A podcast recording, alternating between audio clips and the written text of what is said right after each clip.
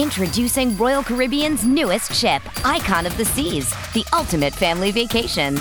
The ultimate six slides, eight neighborhoods, zero compromise vacation. The ultimate never done that, can't wait to do it vacation. The ultimate chillin' by a different pool every day of the week vacation. This is the icon of vacations. Icon of the Seas, arriving in 2024. Book today. Come seek the Royal Caribbean. Ships Registry Bahamas. Six minutes into the third period, Penguins lead the Senators 3-1. Guentzel, the most recent goal in, uh, or pardon me, Guentzel scored late in the second, his 19th. Tkachuk with a quick reply for Ottawa, his 17th. So 3-1 Penguins after uh, into the third against the Senators. Avalanche at the Canucks in an hour. Oilers at the Canucks tomorrow night. It's on 6:30. CHED 6:30 for the face-off show, and the puck will drop at eight. Oilers practiced today and departed for Vancouver as they have split their two previous meetings against the Canucks this season, both of them at Rogers Place. Oilers have won five straight and uh, taking on some teams in the well, not just short-term future, even medium-term future, who uh, are not necessarily doing great. Vancouver, a 443 points percentage. They play Columbus on Wednesday. Columbus a 311 points percentage. That is the worst in the NHL. Then they play Chicago next Saturday. Chicago at a 349. They're last in the West. Uh, then coming out of the bye week, they got Detroit. Detroit's not a bad team. They're 523. Um, I mean, they're hanging around in the playoff race. Philly not doing great. Uh, Ottawa not doing great. Montreal, that's the road trip after uh, after the bye week. So you know, a chance to bank a few more points, uh, solidify that playoff spot. It's tightened up in the Pacific now. Seattle is in first place. Seattle has the second best points percentage in the West, behind only Dallas.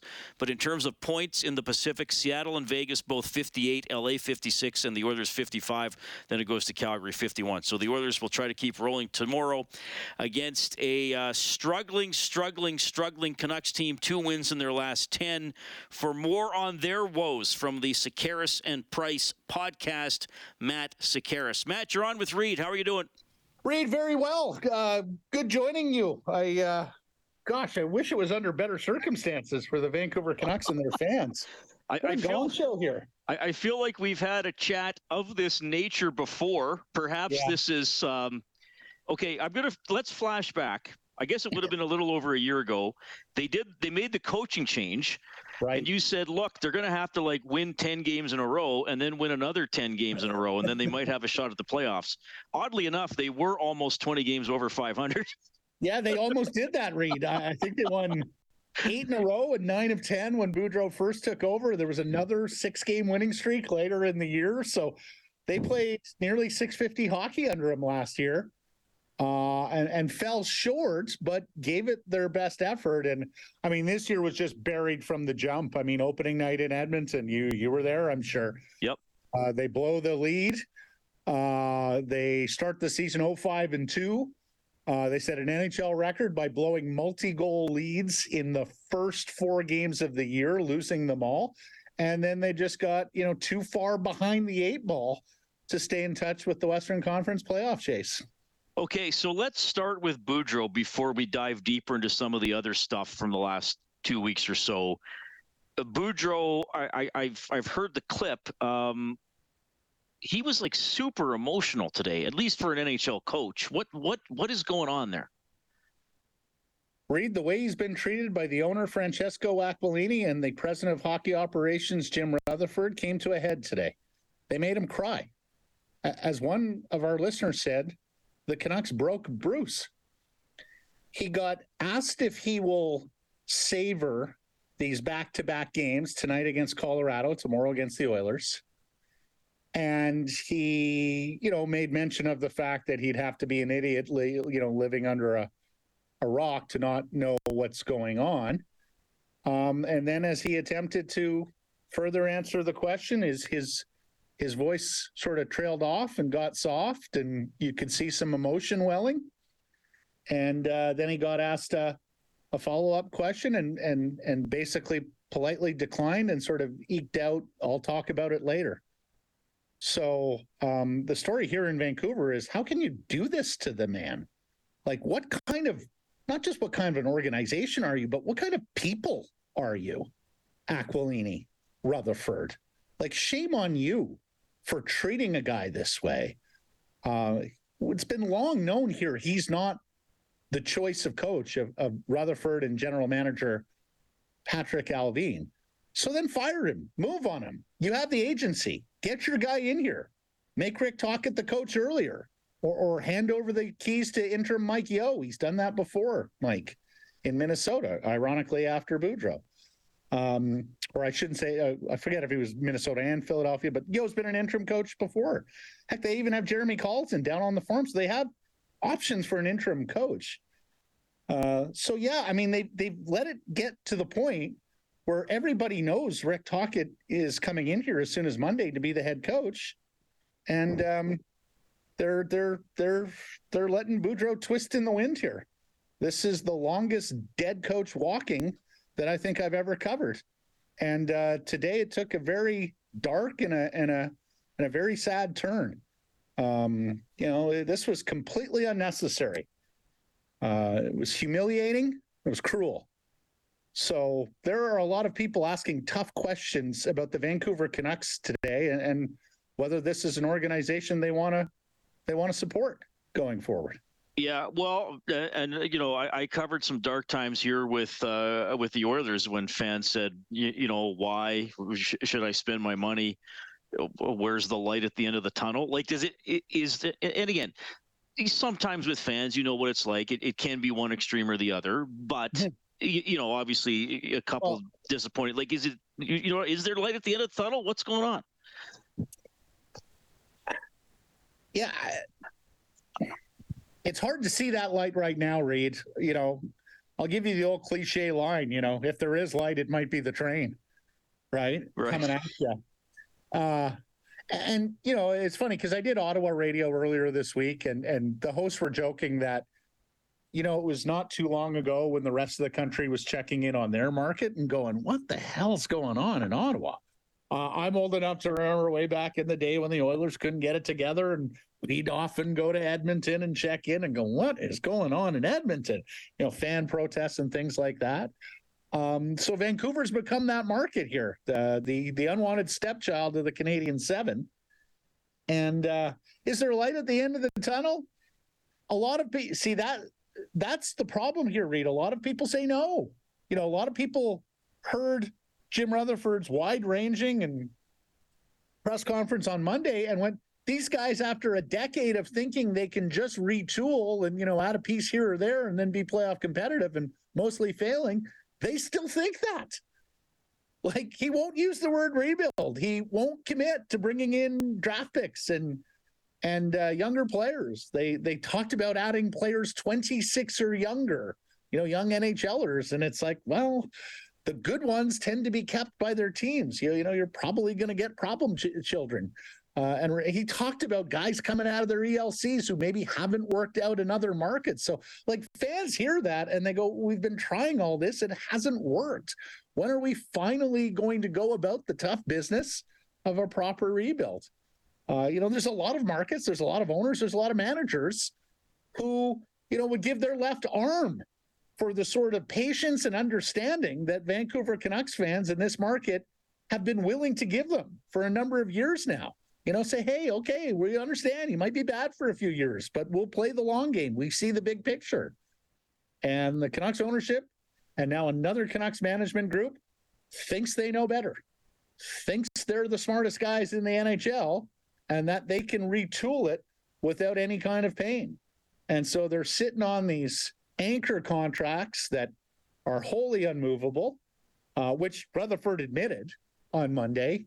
And yet somehow, some way, he's scoffing at reporters when he when he gets asked about whether you can turn it around in three years, thinking that that was far too long, and he's hoping to do it, quote, in the next year or two. Well, I mean, I don't know what they're, I don't know what they see around the league. I don't know what they're managing towards, but uh, it's certainly not the best practices and the best examples we've seen around the NHL of late.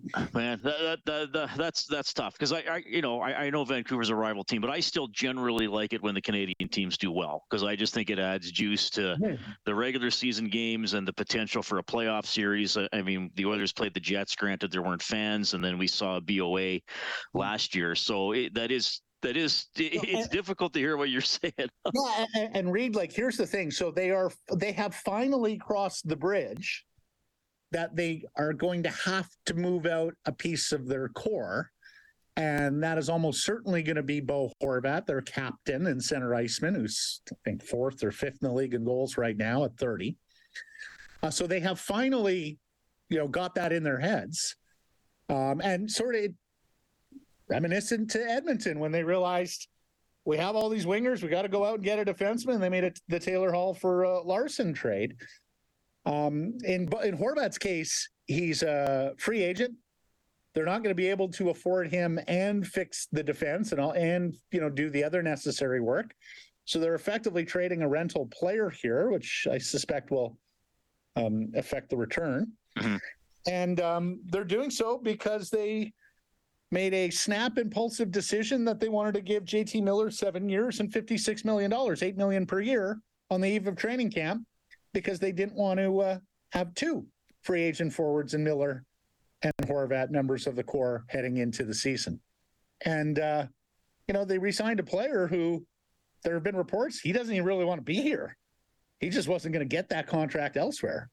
So, as opposed to the captain who's given his everything to this franchise since he got here nearly a decade ago. So, it's just one head scratching decision after another with the Canucks, and they're really losing this market.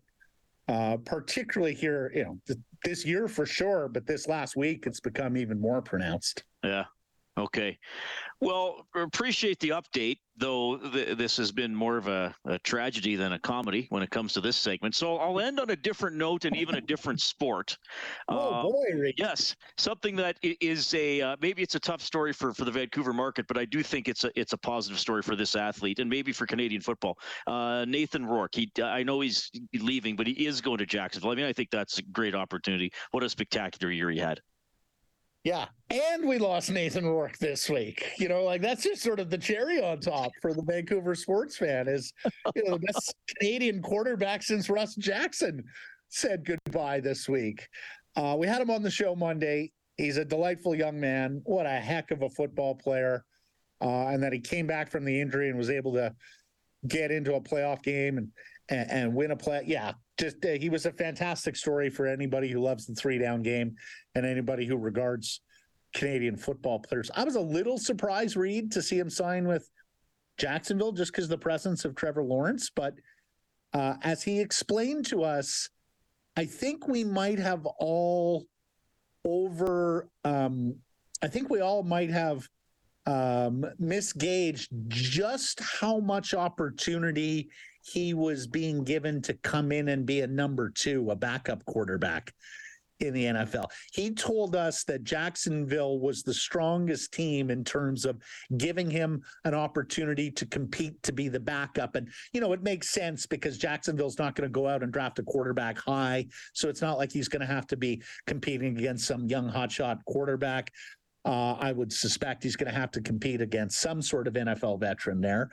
Uh, but it seems like other teams maybe just wanted to put him in the quarterback room and sort of say, you know, figure it out. You're going to be competing with a bunch of other quarterbacks. Whereas, you know, in Jacksonville, there's a clear cut starter. And, you know, Nathan Rourke is hoping that if he wins the backup job, then he's the clear cut number two. But, you know, the league will miss him. Uh, he, of course, is Victoria born, Ontario raised, but he was out in Langley, BC when I talked to him this week. And, uh, you know, he said, if ever the day comes where I have to make a return to the CFL, I will certainly be looking at the black and orange of the BC Lions first. Yeah, d- decent ace in the hole to have for that uh, that franchise. Okay, yeah. Matt. Well, um, uh, cheerier chat next time, I guess. Uh, I'll try to make you that promise, or maybe I'll just randomly bring you on someday to joke around about stuff. Reed, if it gets any lower than he, from here, I'm not sure I ever want to do the program again. So let's hope it's cheerier next time we talk. Thanks for the time, buddy.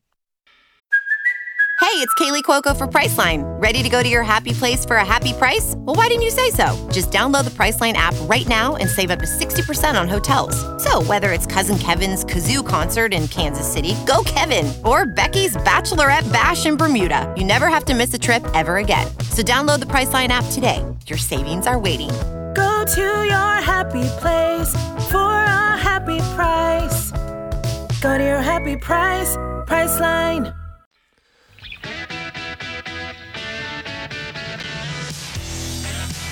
Inside Sports with Reed Wilkins is brought to you by James H. Brown and Associates, Alberta Injury Lawyers, the heavy hitters of injury law.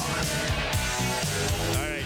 Well, Matt Sekeres uh, from Vancouver from the Sekeres and Price podcast. A dark times there for the Canucks. Uh, Bruce Boudreau maybe coaching his final two games for Vancouver over the weekend. They got Colorado tonight and the Oilers tomorrow. I want to remind you, Victor Cui the Elks president and CEO will be the guest on the Elks this week tomorrow morning 9:30 a.m. on Ched. My buddy Morley Scott is the host and Victor Cui is going to reflect on his first year on the job. It's been a really tough year, um, not only from our performance on the field, but uh, um, our revenue and the challenges that we've that we've faced, that all sports and, and all the teams in the league have faced of of coming out of post-COVID, of declining ticket sales. And this is a challenge that deeply impacts our business and the future of, of, of our organization. So trying to figure that out. Um, so that part has been really uh, a stressful year. Aaron Grymes will also be back on the show to handicap the NFL playoff games. Grymes spent a year with the Philadelphia Eagles. He is picking the Eagles over the Giants, but not everybody in his family is. I'm actually back on the Eagles um, you know, wagon. I have been for the past couple years now. Obviously, when I, when I was first released, I hated them. I was like, you guys made a terrible decision, and then they won the Super Bowl that year. So they must have made a good decision. um, but they're fun to watch again. And you know, uh, my daughter, she's a huge sports fan. and She's like, I hate them. They fired you. And me and my wife always have to remind her, like, that's true. But they also are the only team to give me my childhood dream of playing in, in, in the NFL. So I definitely got a weak spot for them. All right, that is a little preview of the Elks this week. Tomorrow morning, 9:30 a.m. right here on 6:30. Ched Oilers game, 6:30 face-off show. Game at eight. Oilers against the Canucks. Now, yes, the Canucks are doing poorly, but they've uh, against the Oilers this year been tough to beat. You go way back to the first game of the season. Remember, they had the, the they led the Oilers three 0 Edmonton did come back to win it. 5 3. And then they beat the Oilers right before Christmas. And head coach Jay Woodcroft knows the Canucks are a tough out. The Vancouver Canucks have played us very difficult uh, this year. Um, I think they have a lot of skill in their lineup that make uh, presents a lot of matchup problems and, and issues and they're proud team and proud people over there that are going to want to win that game. So if we give anything less than 100%, and if we don't have 20 people pulling on the same rope, uh, we're going to find it difficult to win. Um, but I used a couple words there when I was talking about those third periods, the maturity and the professionalism. Um, that is something that we're trying to carry into our day to day existence here as we're forging forward through the, the NHL season. A level of um, consistency that we're trying to find. In the end, uh, it's about us. It's about growing our game, adding layers to our game, and finding ways to find points. And that's where we're going to put our emphasis tomorrow against a Vancouver Canuck team that's going to give us everything we can handle. All right, that is Jay Woodcroft on taking on the Canucks. Another positive for the Oilers lately, Jack Campbell, who was uh, struggling up until about Christmas time. He's been the goalie in all five of these victories, looking pretty good. Woodcroft, some thoughts on Campbell playing better? I would say that I think his resurgence here, especially in the calendar year of 2023, um, has come down to the work that he's put in. Um, you know, obviously, Stuart took the mantle. Uh, for a good good chunk of time there, and uh, that allowed Jack to work on some technical things in his game. I'm not going to go into the, exactly what he did. Um, he's made some some adjustments there. He's made some adjustments equipment-wise. Um, you know, he's feeling good about himself. But the reason he's feeling good about himself is because he's earned the right to feel good. I think when you put that type of work in, um, eventually uh, you start seeing results. Um, so you get to see that win streak. I get to see the work that gets put in on day day by day basis. I'm happy for him. All right, that is Jay Woodcroft on Jack Campbell. We'll check in with Mooner when we get back.